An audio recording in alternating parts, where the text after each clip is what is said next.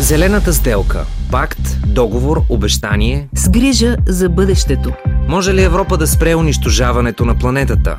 Защото друга нямаме. Един подкаст на Българското национално радио в рамките на проекта Евранет Плюс, водещата радиомрежа за европейски новини. Вече над две години сянката на пандемията от COVID-19 тегне над света, а вирусът промени може би всеки един аспект на живота ни. Стресовата ситуация ни накара да не пестим средства в справянето с здравния проблем. Уви, две години по-късно резултатът е плачевен. Върнали сме се години назад в управлението на отпадъците и напредъка ни в намаляването на употребата на пластмасови изделия за еднократна употреба.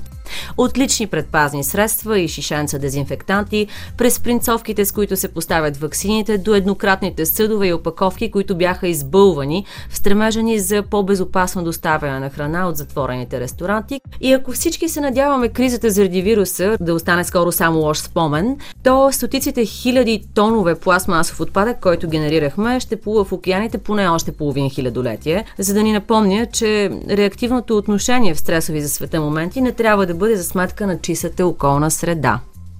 В днешния епизод на подкастът на Евронет Плюс, посветен на зелената сделка, ще разгледаме измеренията на този проблем, иновативните решения за едно по-устойчиво справяне с здравната криза и възможните стратегии, които да ограничат ефекта на пандемията от пластмаса. Елеонора Йосифова, експертът по отпадъци и рециклиране в най-старата екологична организация в България за земята, е с мен в студиото, за да потърсим отговор на тези въпроси. Привет! Привет! Нека първо да очертаем измеренията на проблема. Колко точно сериозен е той в примери и числа? Над 100 хиляди тона само в Европа са произведени и съответно а, са разпространени, като а, горе-долу на човек се падат почти по една маска на ден използвана. Така че може да си представите, а, като а, увеличим а, по броя хора в Европа, а, колко огромно количество планина от а, еднократни маски се използват а, ежедневно. Очевиден е проблема. Ние вече, за съжаление, почнахме и да се спъваме в маски, в а, а, всякакви а, предпазни средства. На световно ниво се е увеличило двойно производството на маски, ръкавици и такива предпазни средства, които по време на пандемията беше препоръчително нали, да използваме, като за съжаление всички те са за еднократна употреба. А, много огромна част от тях се доставя и от Китай, защото в Европа нямахме готовност за такова сериозно производство на този вид а, предпазни средства и съответно добавяме освен а, буклука, който все повече се трупа и а, въглеродния отпечатък. Каква част от него се рециклира? За съжаление не се рециклира. В България нямаме такива отделно място, където да ги е, изхвърляме тези предпазни средства, а те често са създадени от няколко различни вида а, материал, имат няколко а, слоя и съответно много сложно. Да, разбира се, има и варианти за рециклиране, но трябва специално пространство, където да ги събираме, да ги предаваме и съответно някой да се погрижи за това той да бъде рециклиран. Предполагам, че поне по отношение на управлението на другите отпадъци, нещата не стоят толкова трагично, например, спринцовките, с които се поставят ваксините или шишанцата от дезинфектанти те поне могат ли да се оползотворят? Има възможности при специално предаване на тези изделия, но примерно медицинските изделия, знаем всички, че по-скоро се изгарят с идеята да сме максимално сигурни, че ги неутрализираме, пък всъщност с изгарянето те замърсяват въздуха, почвата и Парадоксално е, че през 2021 година Европа направи една решителна законова стъпка напред с ограничаването на тези 7 вида продукти от еднократна пластмаса. Обаче тази стъпка сякаш просто потъна в морето от пластмаса, което генерирахме пък заради пандемията.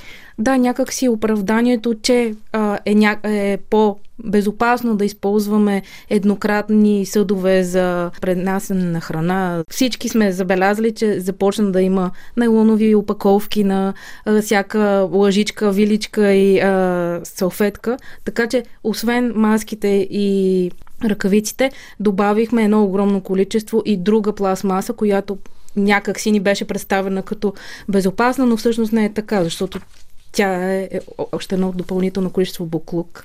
А, тъй като така и така засегнахме тази тема за презастраховането от а, хигиена и здравна гледна точка по отношение на храната. Сега включвам Илян Илиев, който е председател на Еко Варна и е на телефонната ни линия. Здравейте! Здравейте! Стигнахме до това измерение на проблема по време на пандемията, че сякаш много и учебни заведения, детски градини и училища започнаха да се презастраховат, опаковайки храната в опаковки за еднократна употреба.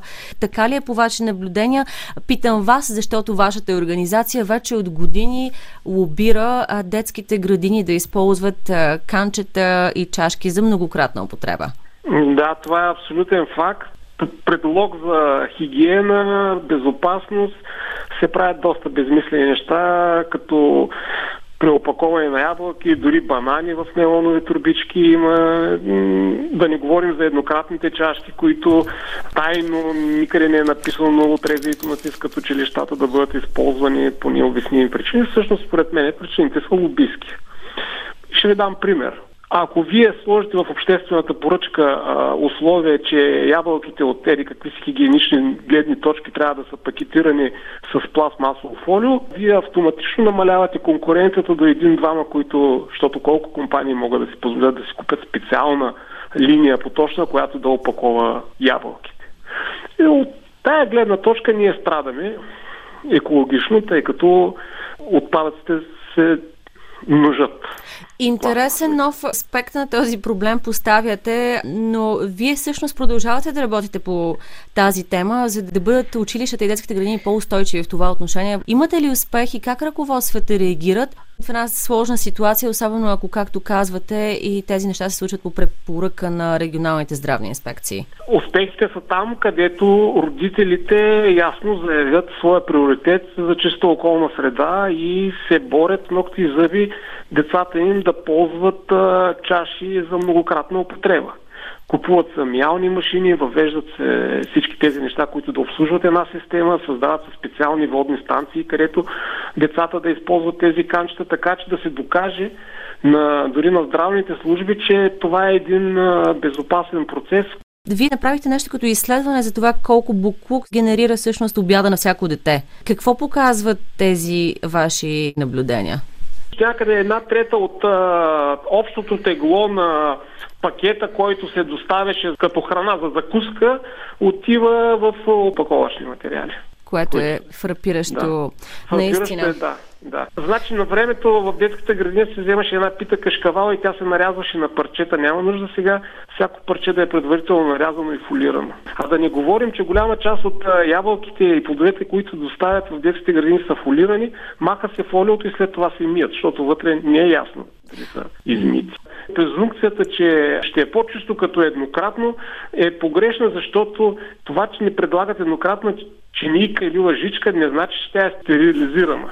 Преди да поговорим и за други възможни решения на проблема, бързам да представя един изключително изпълващ пример за ангажираност по темата и то от страна на младеща. Десетокласниците от Ямбулската природо-математическа гимназия Александър Кабрански и Стефания Лазарова представиха своето изобретение биоразградими предпазни маски, изработени от оризова хартия. С това те си изпечелиха награда в младежки конкурс към Българската академия на науките и ми е много приятно точно в този момент да приветствам на телефонната ни линия от другия край на България. Добър ден!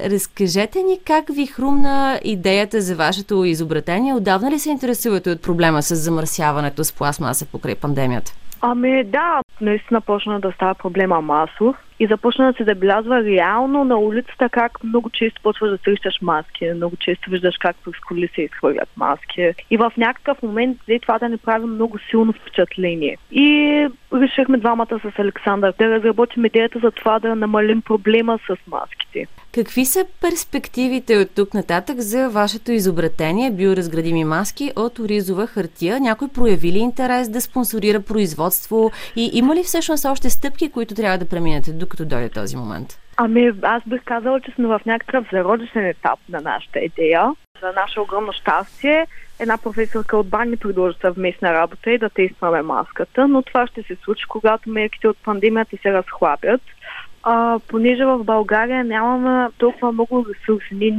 нямаме от какво да се избираме, нямахме варианти сега. И сме пробвали единствено с оризов пауз и пробвахме да си изработим озова хартия в домовете си, което не ни се получи.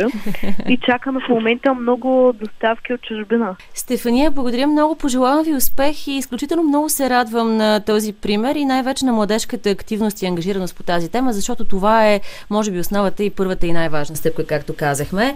А сега, Елеонора, отново към вас. Струва ми се, че на съвестта на хората е оставено това да се ограничат ефектите от пластмасовата пандемия.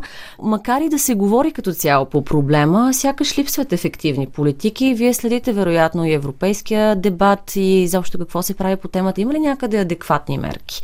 За съжаление все още не на нас това ни се иска да се случи възможно най-скоро да започнат да, се, да мислят вече а, институциите, от които зависи за едни по-сериозни мерки като цяло, като политика реално, защото някак си истерично се заляхме с тези еднократни а, продукти, които да ни предпазят от пандемията, но в същото време нямаше въобще мисъл за това след това как се справяме с тези предпазни средства, които ни се препоръчва да използваме. В момента е в ръцете не само на гражданите, които да бъдат обвинявани, че не са си изхвърлили някъде по правилния начин а, маската, ами и самите институции на европейско, на световно ниво трябва да започнат да мислят за това как следващия път да не се заринем с Букук толкова. Дали ще бъде за промяна, както а, учениците от Ямбул са вече се замислили за други варианти за производство на а, такива маски, които да могат след това да се компостират, да се рециклират най-малкото. А, дали ще бъде подкрепа на ползването на многократни маски, съответно да се намери как тези многократни маски да ни предпазват максимално. Дали обаче възможните альтернативни, устойчиви, екологични решения в действителност са такива, че да не правим компромис с здравето? А, затова потърсихме доцент Михаил Колийски от а, офиса на Световната здравна организация в България. Има препоръка за употребата на маски, които могат да се перат и да се използват и когато те са направени от поне три слоя са достатъчно ефективни. Тези от лесно разградими материали предполагам, че всъщност са, са минали процеси на сертифициране, т.е. човек може да им се довери. Ние много разчитаме на взаимодействието с местните здравни власти. В случая на България това са регионалните здравни инспекции, така че когато човек а, види, че регионална здравна инспекция или Министерство на здравеопазването е одобрила продукта, то може да се довери на тази препоръка. Ефекта от а, тези а, лични предпазни средства върху околната среда е а, много сериозен. А, около 60% от а, здравните заведения в по-слабо развитите страни, горе-долу половината в страни като България, не са оборудвани за да обработват съществуващите отпадъци от тези предпазни средства. Да не говорим от а, целият твар от COVID-19, защото той е свързан и с употребата на инжективни материали, изхвърляне на други отпадъци. Това всичкото излага здравните работници на много рискове, но и цялата ни общност, защото ако живеем близо до депа, които изгарят подобен тип отпадъци, се замърсява въздуха или водата.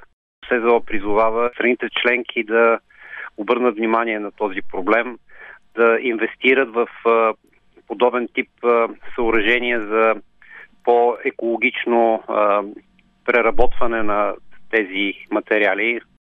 Болничните заведения, но и правителствата трябва да управляват този поток от отпадъци по много ефективен начин. Всъщност началните стъпки са взети, защото на глобалната конференция на ООН по изменението на климата всички страни членки на СЕЗО, включително и България, се разбраха за по-екологичното и здравословно възстановяване от COVID-19 и подобряване на капацитета на здравните системи за справянето с тези предизвикателства към бъдещи такива здравни кризи, които неминуемо ще дойдат. Вървим към края на нашия дебат. Елеонора Йосифова, експертът по отпадъци и рециклиране към Екоорганизацията за земята. Финални думи? Моят призив е всички и на институционално, и на гражданско ниво да се замисляме всеки път, когато използваме нещо, дали ни е нужно и дали можем да го заменим с нещо многократно. Ще успеем ли мъдро да ограничим огромното пластмасово замърсяване за в бъдеще или напротив? Надявам се да си вземем полука от двете години, които бяха изгубени до тук и планините от пластмаса, които ще останат като завет за поколенията, които ние създадохме в страха си от пандемията. За Евранет Плюс, Антония Каменичка. Зелената сделка. Да изтъргуваме бъдещето в полза на планетата. Друга нямаме. Един подкаст на Българското национално радио в рамките на проекта Евранет Плюс.